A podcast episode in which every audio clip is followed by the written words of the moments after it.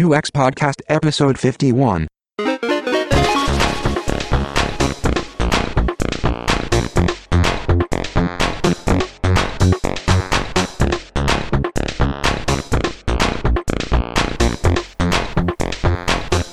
You're listening to UX Podcast brought to you from Stockholm, Sweden.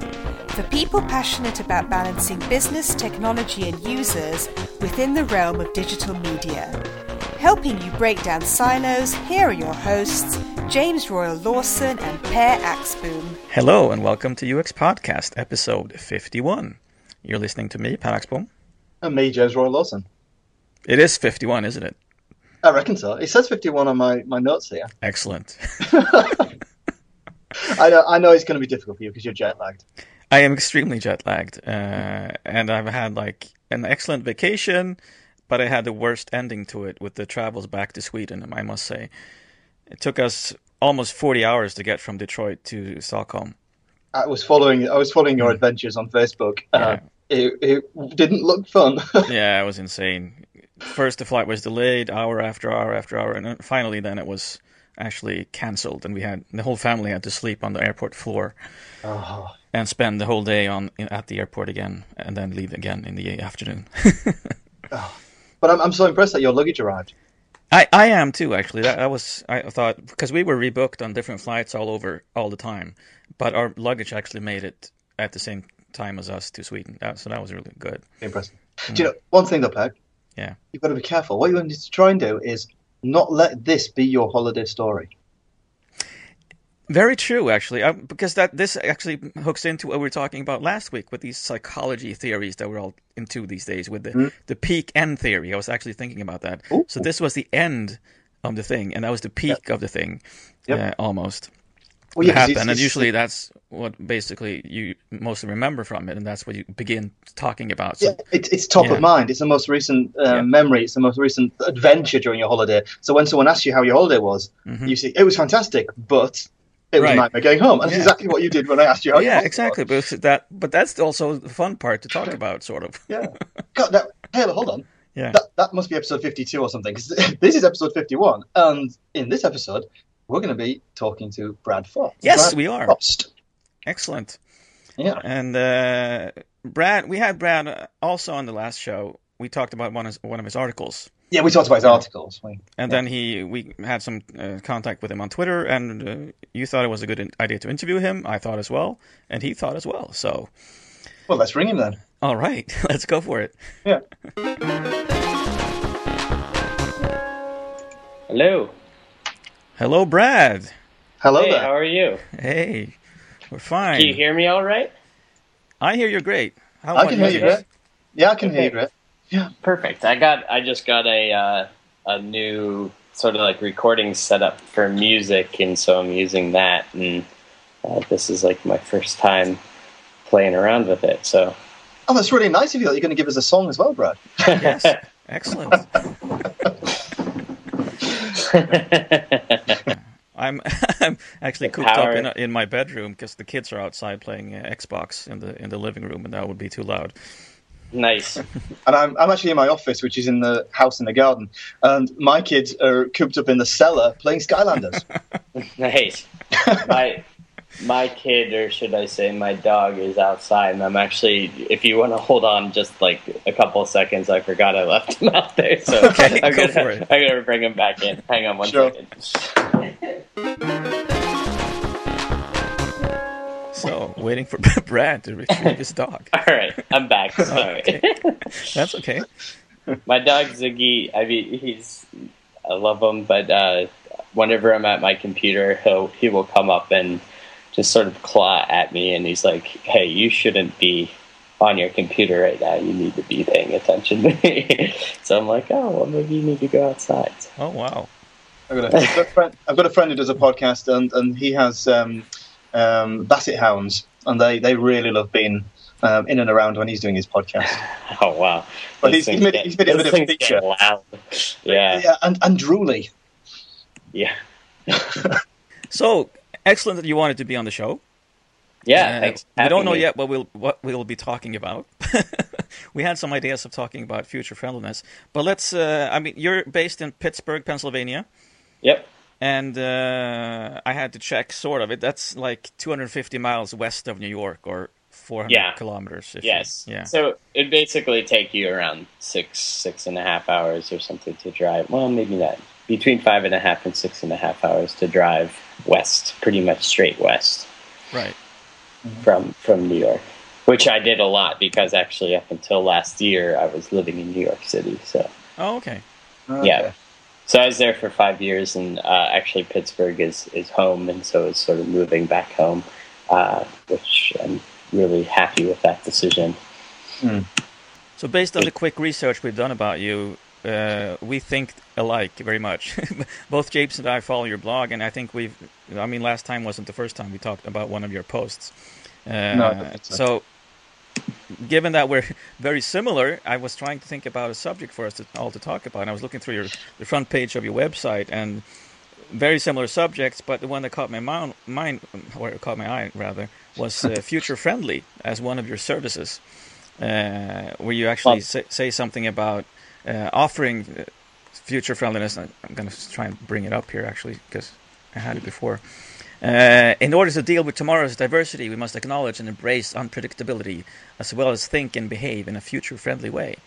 Uh, and just embracing unpredictability and behaving in a future-friendly way, that seems like a kind of a hard thing to do, and I think that's something we all come across. How long have you been doing UX work, or do you even call yourself a UX designer? Uh, yeah, actually, I do. Even though I'm technically a developer, I actually sort of get into these little battle battles with with people about stuff like that, just because I get I get really annoyed whenever uh, whenever people try to silo our disciplines into these very neat, tiny buckets. Um, yeah. and so the UX designer is technically, you know, uh, historically like an information architect or somebody like that. Um, uh, it, the agency I worked at, uh, they called them interaction designers, but they were basically just making PDFs all day. They were making, you know, wireframes in InDesign. And I'm like, well, that's not really interaction design. and then, uh, and then you have visual designers, and oh, you're just the people that are, you know, coloring in the lines, and oh, developers, you're just these techie blah. You know, I, I especially hate the the developer role uh, or the title because really, it's just we quote creative people will be over here doing all this, you know, fancy thinking and stuff, and you're just going to be the the little monkey that actually hooks it all up and makes it work and stuff. And so I'm I've that's been the story of my career has been trying to fight against that that sort of developer only as this you know person that you call into a meeting to just say yes this is feasible no this isn't feasible yes this is feasible no this isn't feasible and and like seriously because that's how it works Yeah, Yeah. and, uh, and I know this with uh, my like I've, I've had a very similar time as well. I mean, I, I spend most of my time you know, crossing these bridges and, and trying to make these silos talk to each other. And um, we actually started the entire podcast just over two years ago. Um, after being at um, UXLX um, and hearing everyone there, just all these UXers complain about how you know theirs is the perfect silo and, and how all the other silos don't understand them and they just need to listen to start listening to them. And and we thought, my God, with all these silos just sitting there thinking they're perfect, we've got to start crossing them over and really Yeah, blaring them. And, it's ridiculous. It's, Yeah, it's it's- totally madness. ridiculous. but um, but yeah, I can, I consider myself a UX designer, even though I'm you know I'm the person doing like HTML and stuff and CSS. Right. But it's I'm creating an experience, or I'm creating something that a user will experience. Right? I'm creating Yeah. something that someone will interact with and enjoy and whatever. And what I'm doing is actually constructing that. So I I I do think that there's, you know, uh, pretty much anyone involved in a project can, can call themselves a UX designer. So, uh, I like that That's- actually. I, I Yeah. mean, as long as you're concerned about what the user thinks and what they well, and experience. that's yeah. that's exactly it. Yeah. I mean, even even project managers and stuff, and I and again, like I see that a lot where it's, it, everyone tries so hard to to put up these walls, and it's like, you know what, we should all just be thinking like this. yeah. because you I should mean, uh, you should be thinking about the end product, not what role you're playing currently. Precisely, Yeah. precisely. I think there's also this degree of degree of honesty that we're, we spend an awful lot of awful lot of people in different roles spend far too much time not really being honest about what they're doing and what they're producing, and just getting on with doing it because well, life's easier if you just produce that code or you you do those wireframes or just deliver that document. Yep. Um, and standing up and, and doing something about it. Um, now that's that's a difficult path to take.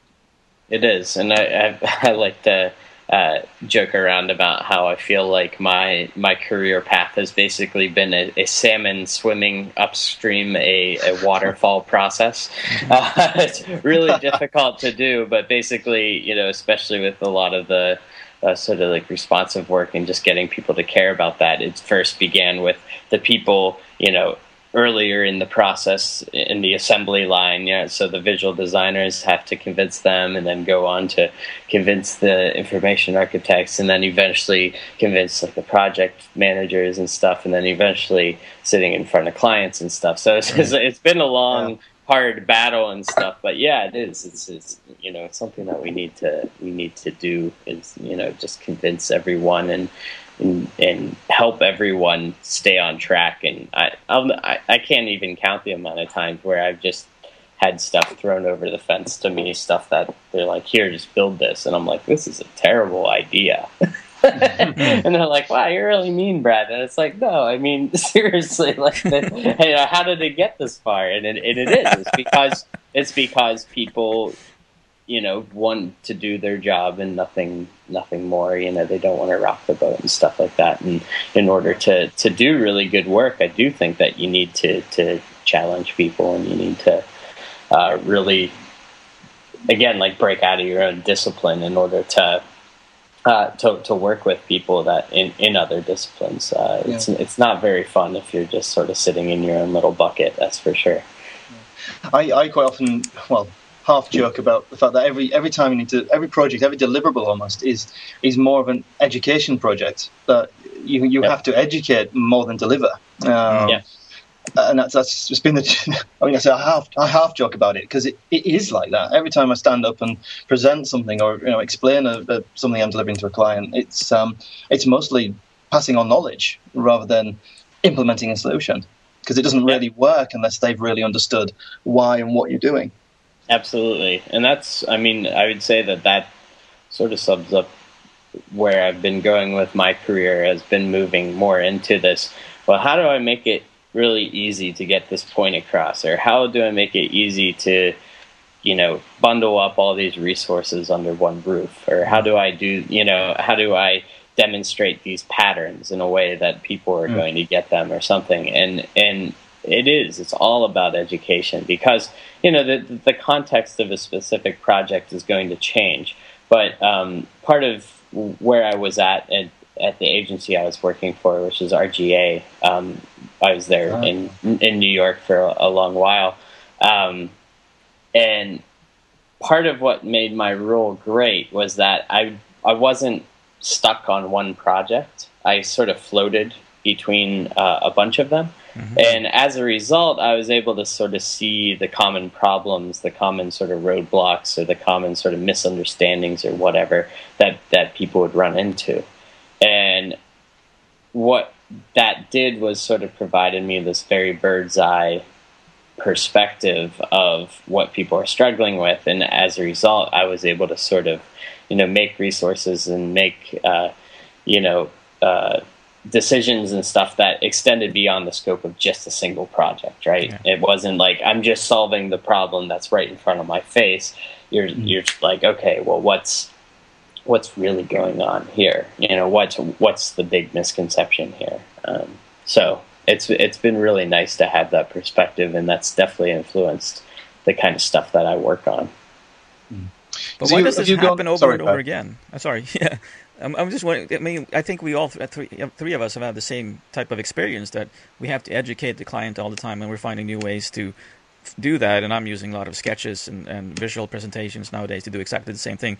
But it would be nicer if I didn't have to spend all that time explaining why I'm doing this stuff, because often the the problem, the basic problem, is that the client don't even have an answer to the simple question of why are we doing this Yep, exactly. So we Yep. really we have to go back and educate them about their own business, not only about our own work that we do for them, and that's Right. really, really surprising to me. Yeah, business Right. consultants to help them uh, alter their in, internal organizations um, first before you can actually produce something.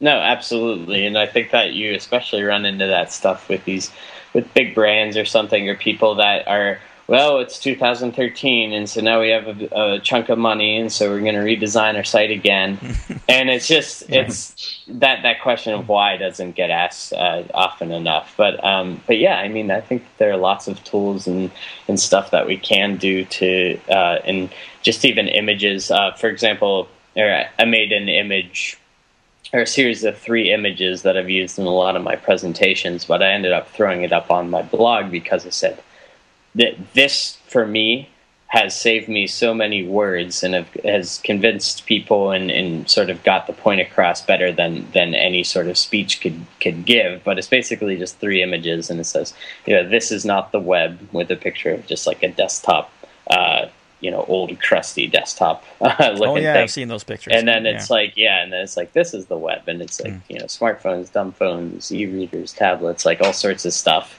and then it's like this will be the web with like a bunch of question marks and, and stuff. And the whole idea again is is you know that just showing those three images in quick succession is like it, it's like oh okay i get it. I get why we're even in this room talking about why we need to address this or mm-hmm. you know why we're even talking about responsive design or why we're talking about you know what's next is because you know things have changed and and I get that proceed um, so so yes just just doing like little stuff like that just like producing a quick series of little images and stuff have, have gone a long way for me so This, um, I think, one of the one of the well problems or big issues that we've got in the entire branch. I mean, okay, we're three guys now talking that that have understood. You know, we're we're we're, we're members of the chosen few that you know understand about you know performance, responsive design, or, or like carousels don't work, or you know, whatever subject subject we want to pick up on. Um, but yeah. You know, as we just said, lots and lots of places are doing this wrong, or their organisations can't cope with it, or they they can't see the forest because of the trees. Uh, Mhm. one one of the reasons I think uh, is because this it's so easy to do web stuff, and there's so many businesses out there that their entire product is doing stuff easy. Yeah. Um, without all the care, the attention, the, the you know the management to detail that we, we know delivers. Yep. And how how can we come over that? How can we bridge those two worlds? Yeah. The quick buck, the quick solution to the, the, the company that buys that quick solution, and then those of us who know that doesn't really cut it.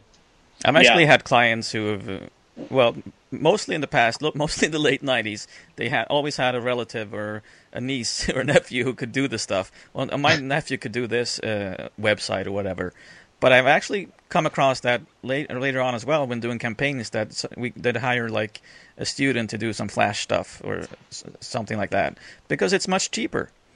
And if, as long as you don't know why you're doing it, it does, you don't even care what it costs. You just know they need a flash presentation. Sure. Yeah. No, I, I, I think that I think that what what you're talking about is, is something that's that's extremely extremely important, and I see it uh, come to a head more and more, which is like how do how do we how do we bridge that that world of you know plug and play turnkey solutions, the things that all these companies like to sell so much. Like how do we make tools? How do we make you know methodologies and, and stuff like that that uh, take a lot of the the hard work out of it, but still don't get in the way of you doing uh, really good work properly. Uh, like I see a lot of, um, I guess, um, the things that I, I'm working on now. I'm working on this this pattern lab uh, thing, which is uh, which which is trying to do that. Which is basically it's what it is is it's not like a solution. It's not here's your website and you could skin it however you want, and here's like all these different components and you could combine them uh, however you want. The idea is it's more like a framework uh, for like stitching together your own interface. But that, but what I'm really cognizant about in making this tool is not to not to influence how you want to create your own site. So all the HTML, all the CSS, all the JavaScript, all like the all the stuff that your that your website's made of, you still have full control over. it. There's like no dependencies. You could write code as crappy or as great as you want. Um, it, but but really, all this thing is doing, all my my framework is doing, is is making it easy for you to sort of stitch together uh, this interface and stitch together. Um, you know, create your own like pattern library and stuff like that. Uh, but I see that also with with tools like have you have you guys seen like uh, Jetstrap? Um, Or maybe is that the tool that's is made up made well based on Bootstrap, but you yeah, pull things in. Yeah. It's like Right, a site exactly. builder, but, but based on Bootstrap, right? Right, precisely. And so so that's what what I like about that um, is that it's this very easy, very drag and drop. You double click on the text and you could change the buttons and you could change the size and you know you could reorder things and stuff, but you're actually manipulating like real HTML ultimately, mm-hmm. right? Mm-hmm. So it's very very realistic. And as far as like getting a quick prototype up and running, um, to to show someone, you know, here's what we're thinking or whatever. Like that's a great idea. And what it does is it so it doesn't dumb down, you know, what's ultimately being created. You're not like creating like a like a drawing of a website. You are actually creating.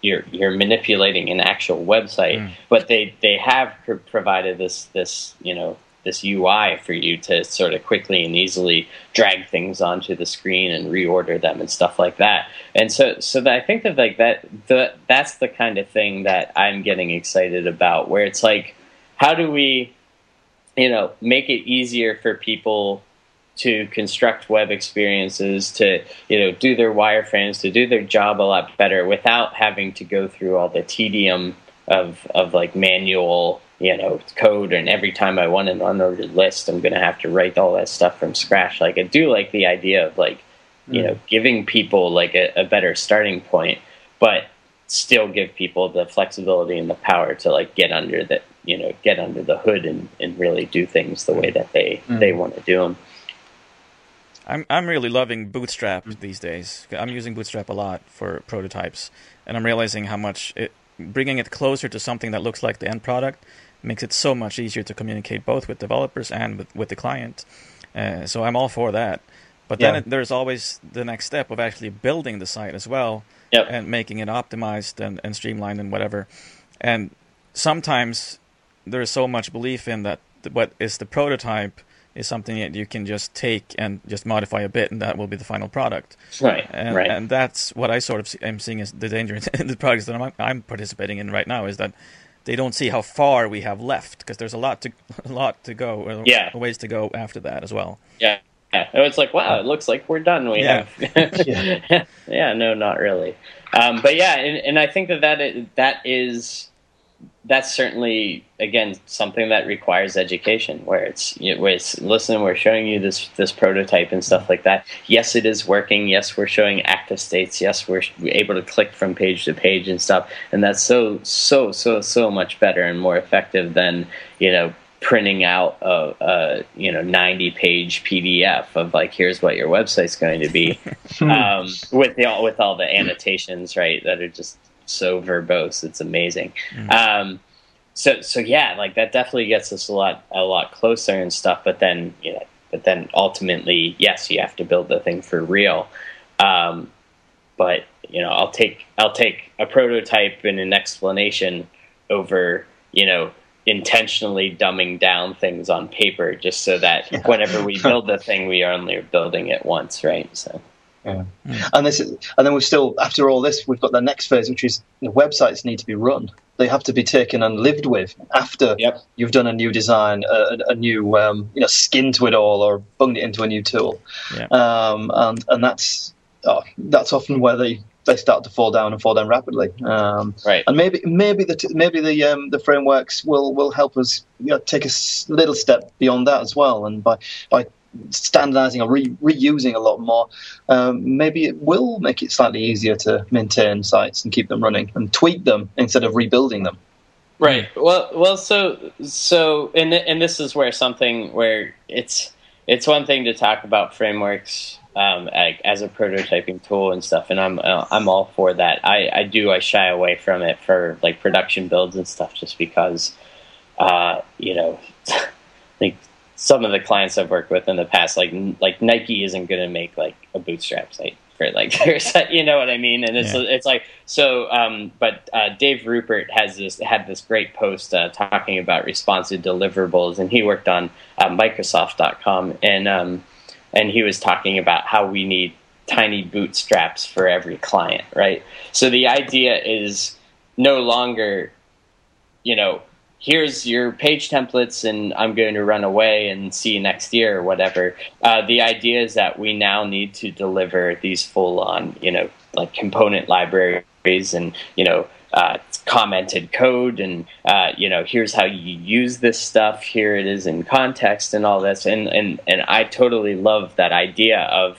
you know yeah we have to live with these websites and the clients have to live with the websites the organizations have to live with them and what better way than to actually instead of just throwing them over some final you know code or whatever let's actually deliver them this full on system that's nice and extendable. Um, you know they can they could take it and run with it and maintain it and um, you know pass it off to different people and everyone will be brought up to speed uh, instead of just this like sort of like black box like okay here's your homepage here's your contact page here's your checkout page like whatever. Um, we need we need to get a lot more sophisticated than that. And that's where again you know the the tools that i'm working on now are trying to sort of you know venture into those waters. I think that's great. And also, there's then we, we come back into the whole honesty thing again, and that uh, organizations themselves need to be honest about whether they can they can deal with these you know, frameworks and systems and, and so on that we're, we're presenting to them. Um, it's too easy for them to say, yeah, yeah, we can, no, just bring it on, we'll do that, and then you know they they can't actually cope internally with um, with with you know using it and, and getting on with it. yep yep So it'd be better for them to say, no, hold on, I think this is a step too far.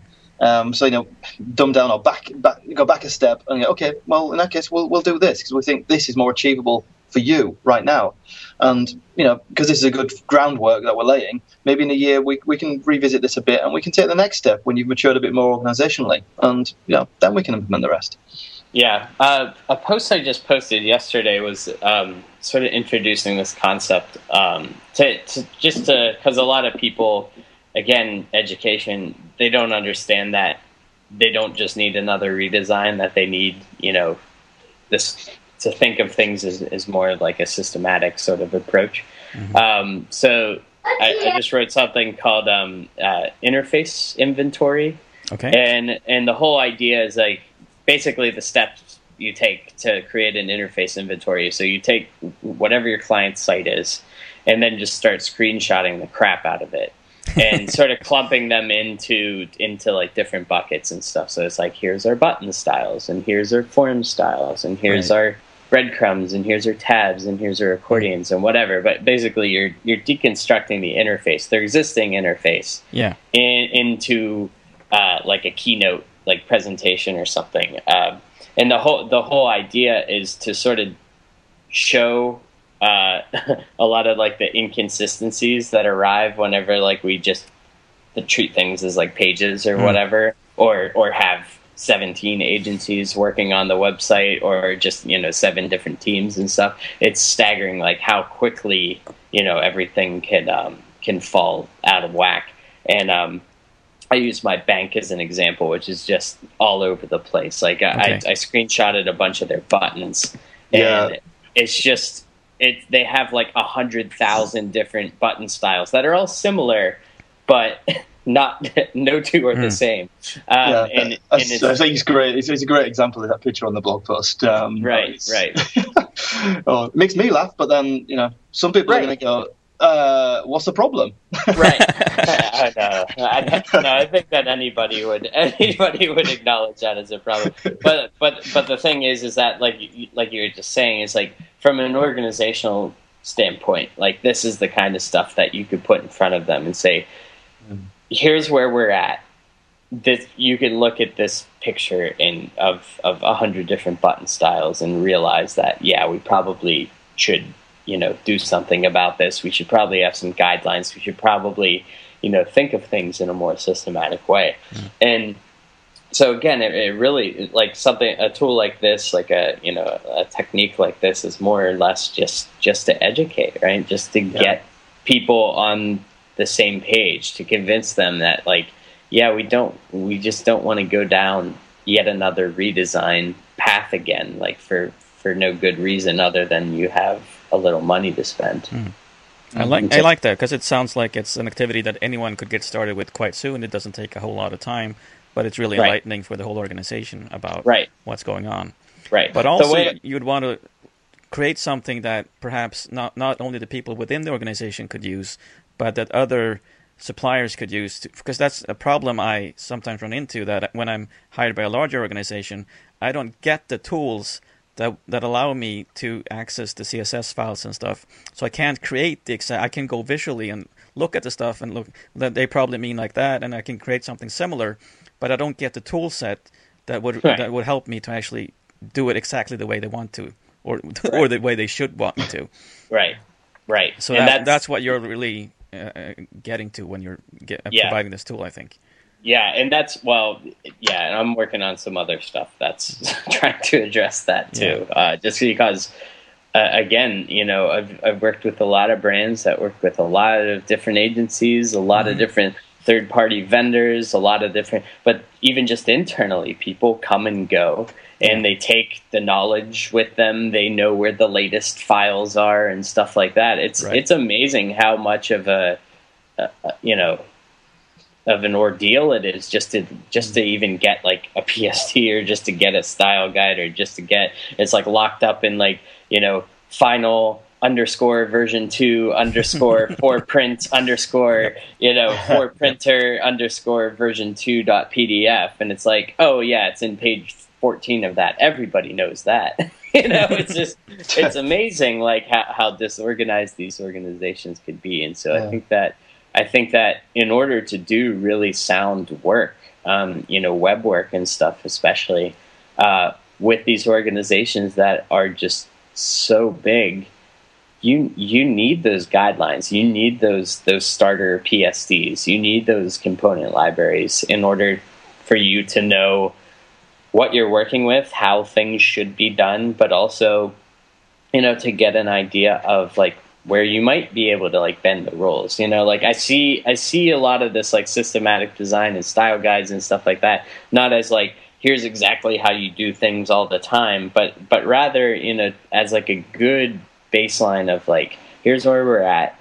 Um, you know, we we do have some flexibility, hopefully, to like you know do some some really uh, you know innovative things and stuff. Like you shouldn't only be limited to you know what we have in our style guide or pattern library or whatever, and just arrange them a certain way. That's that's not terribly fun.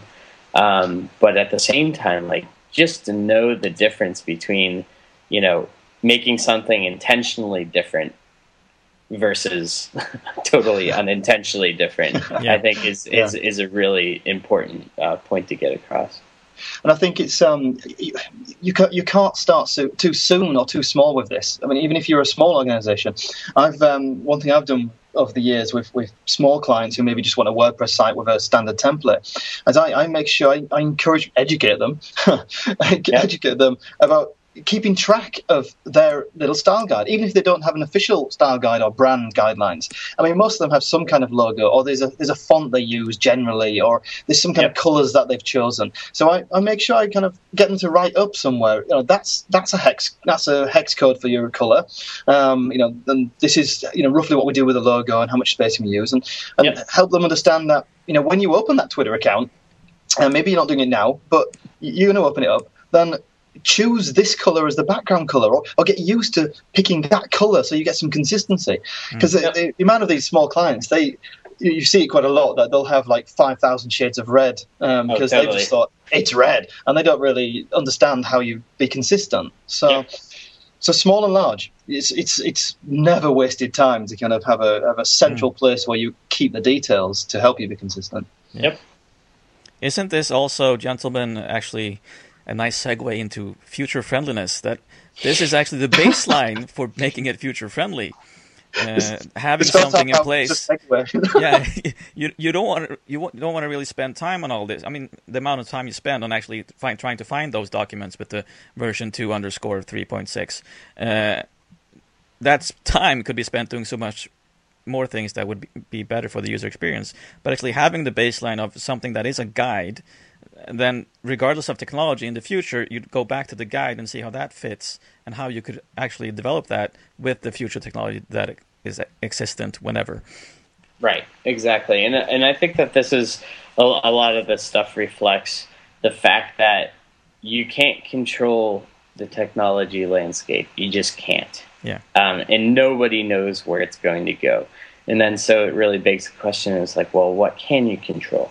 Well, you can control your own stuff. Mm. And so this is what we're doing. We're trying to make it easier for people to control their own stuff, to have a better idea of you know what the organization is, what it does, who they're trying to reach, because um, those things are, are you know aren't going to change. Hopefully, I mean, like you know, your audience and stuff might over time, but like, but you know, today it's iOS apps, today it's Android apps, today's you know it's it's a, a, standard website, and you know really who knows what sort of stuff we're going to be making mm. just a couple years from now. But having that inventory, having that you know strong sense of like this is our red and this is our tone of voice. Like uh, I'm sure you guys have seen um, like voice and tone by Mailchimp. Yep. Yeah, yeah, and yeah. just having mm. having that sort of stuff today just absolutely prepares you mm. for whatever's in store. And I think that's really important to stress what you were, you touching upon there. Like it's not only style, but it's also like microcopy, the little this, this, how you say stuff, how the error messages yeah. should be presented. Uh, so, but it, but even yeah. just again, like what is our company? What does it stand yeah, for? Exactly. What are our values? Like what are our things? And it's like it is. It's amazing how many people don't have that mm. stuff in place. It's mm. it's crazy. So. But I, have um, I've, I've, said to a few clients recently uh, about, well, you know, every single web page needs to have a goal, and they go, "What? Everyone?" yeah, because if not, why is it there? Just, oh no, but that's just too difficult. yeah, it's not easy. how how else can we measure? Well, we measure whatever how many people visit the site. yeah. Uh, well, I think we probably time for us to wrap up, isn't it, Per? I think so. There yeah. is one question I had for Brad, and that has to do with his avatar. Because I was really ah. curious about is there a story behind this the space uh, helmet? Yeah, I know that Luke Wroblewski has a space helmet. So I was yeah. thinking, is there a meme going on here that I don't know about? yeah, so uh, so a few of us got together um, outside of Nashville uh, around the Breaking Development Conference. Uh, this is now almost two years ago, I think. Um, but it was basically uh, a bunch of people that all care about the web and, and sort of where things are going and all you know all these different mobile devices and stuff like that. And so we all got together uh, to discuss these things um, in this in this house. Um, and the result of that uh, sort of little retreat was the Future Friendly Manifesto, which is which is online now, which is right. It's all the names that are all the undersigns. All right. Okay. Yeah, yeah. And so, so what ended up happening? The story of the helmet is that at this house, it just happened to be this astronaut helmet there. just happened to be.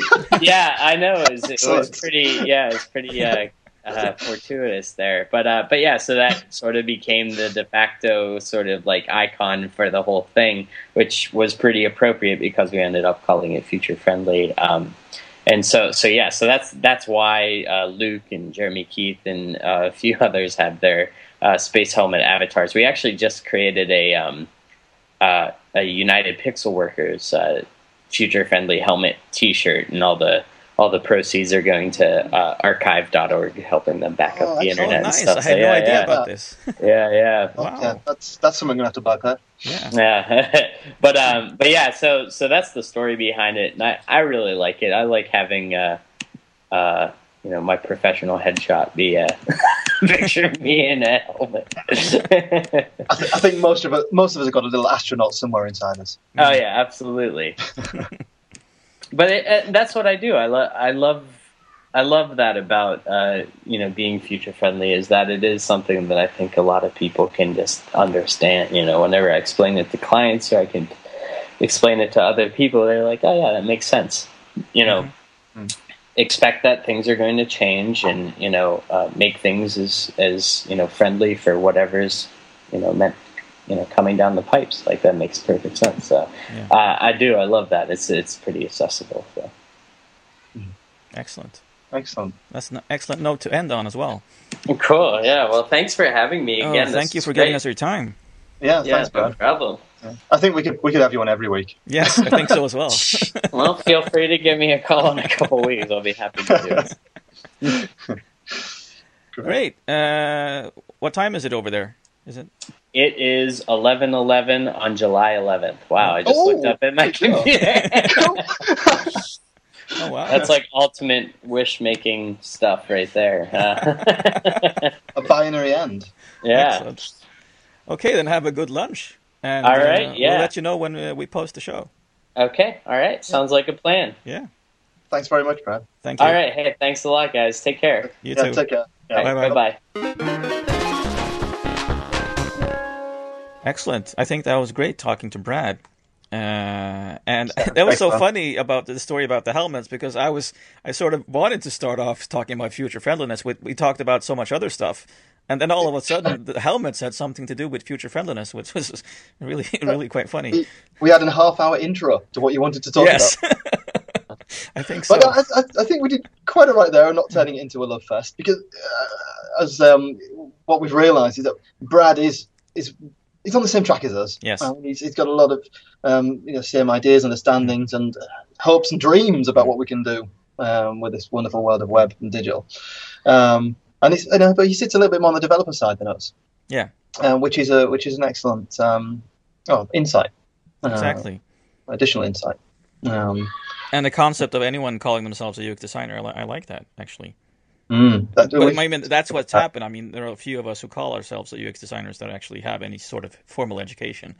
we, we, we touched upon the whole title of UX, didn't we, um, a, well, a few episodes ago? Yeah. Um, and that's one of the things we basically came to conclusion of that, you know, doesn't really exist, does it? It's um, we're we're all doing UX to a degree. Mm. Um, we're just doing other things under the umbrella Yep. of UX. Mm. Um, when it boils down to it, we all just need to get along. I think so. To quote Jack Nicholson, from, um, From what why can't we all just get along? oh. Okay, so the next challenge is for us to record the next episode while you're away on vacation. Yeah, I think I'm going to be out of the country next time. Yeah. Mhm. We've uh, I've been assured I've got internet, so we'll um, well hopefully that'll work. It usually does in some way. Sure we can. It's all it's all sticky tip and string. We'll work it out. Yes. Yeah. Okay, I think I he- heard your kids shouting in the background. So I'm Yeah, gonna I, I. I think they're still on the property. Uh, I, I can still hear them, so they're not too far away. Um, but I'm going to go and um, salvage them from whatever mischief they're getting up to um, while I'm recording this with you. Okay, excellent. Uh, to our listeners, remem- remember to keep moving. And see you on the other side. You've been listening to UX Podcast with James Royal Lawson and Per Axbom. Visit uxpodcast.com for more episodes and to subscribe to the show. UX Podcast, moving the conversation beyond UX.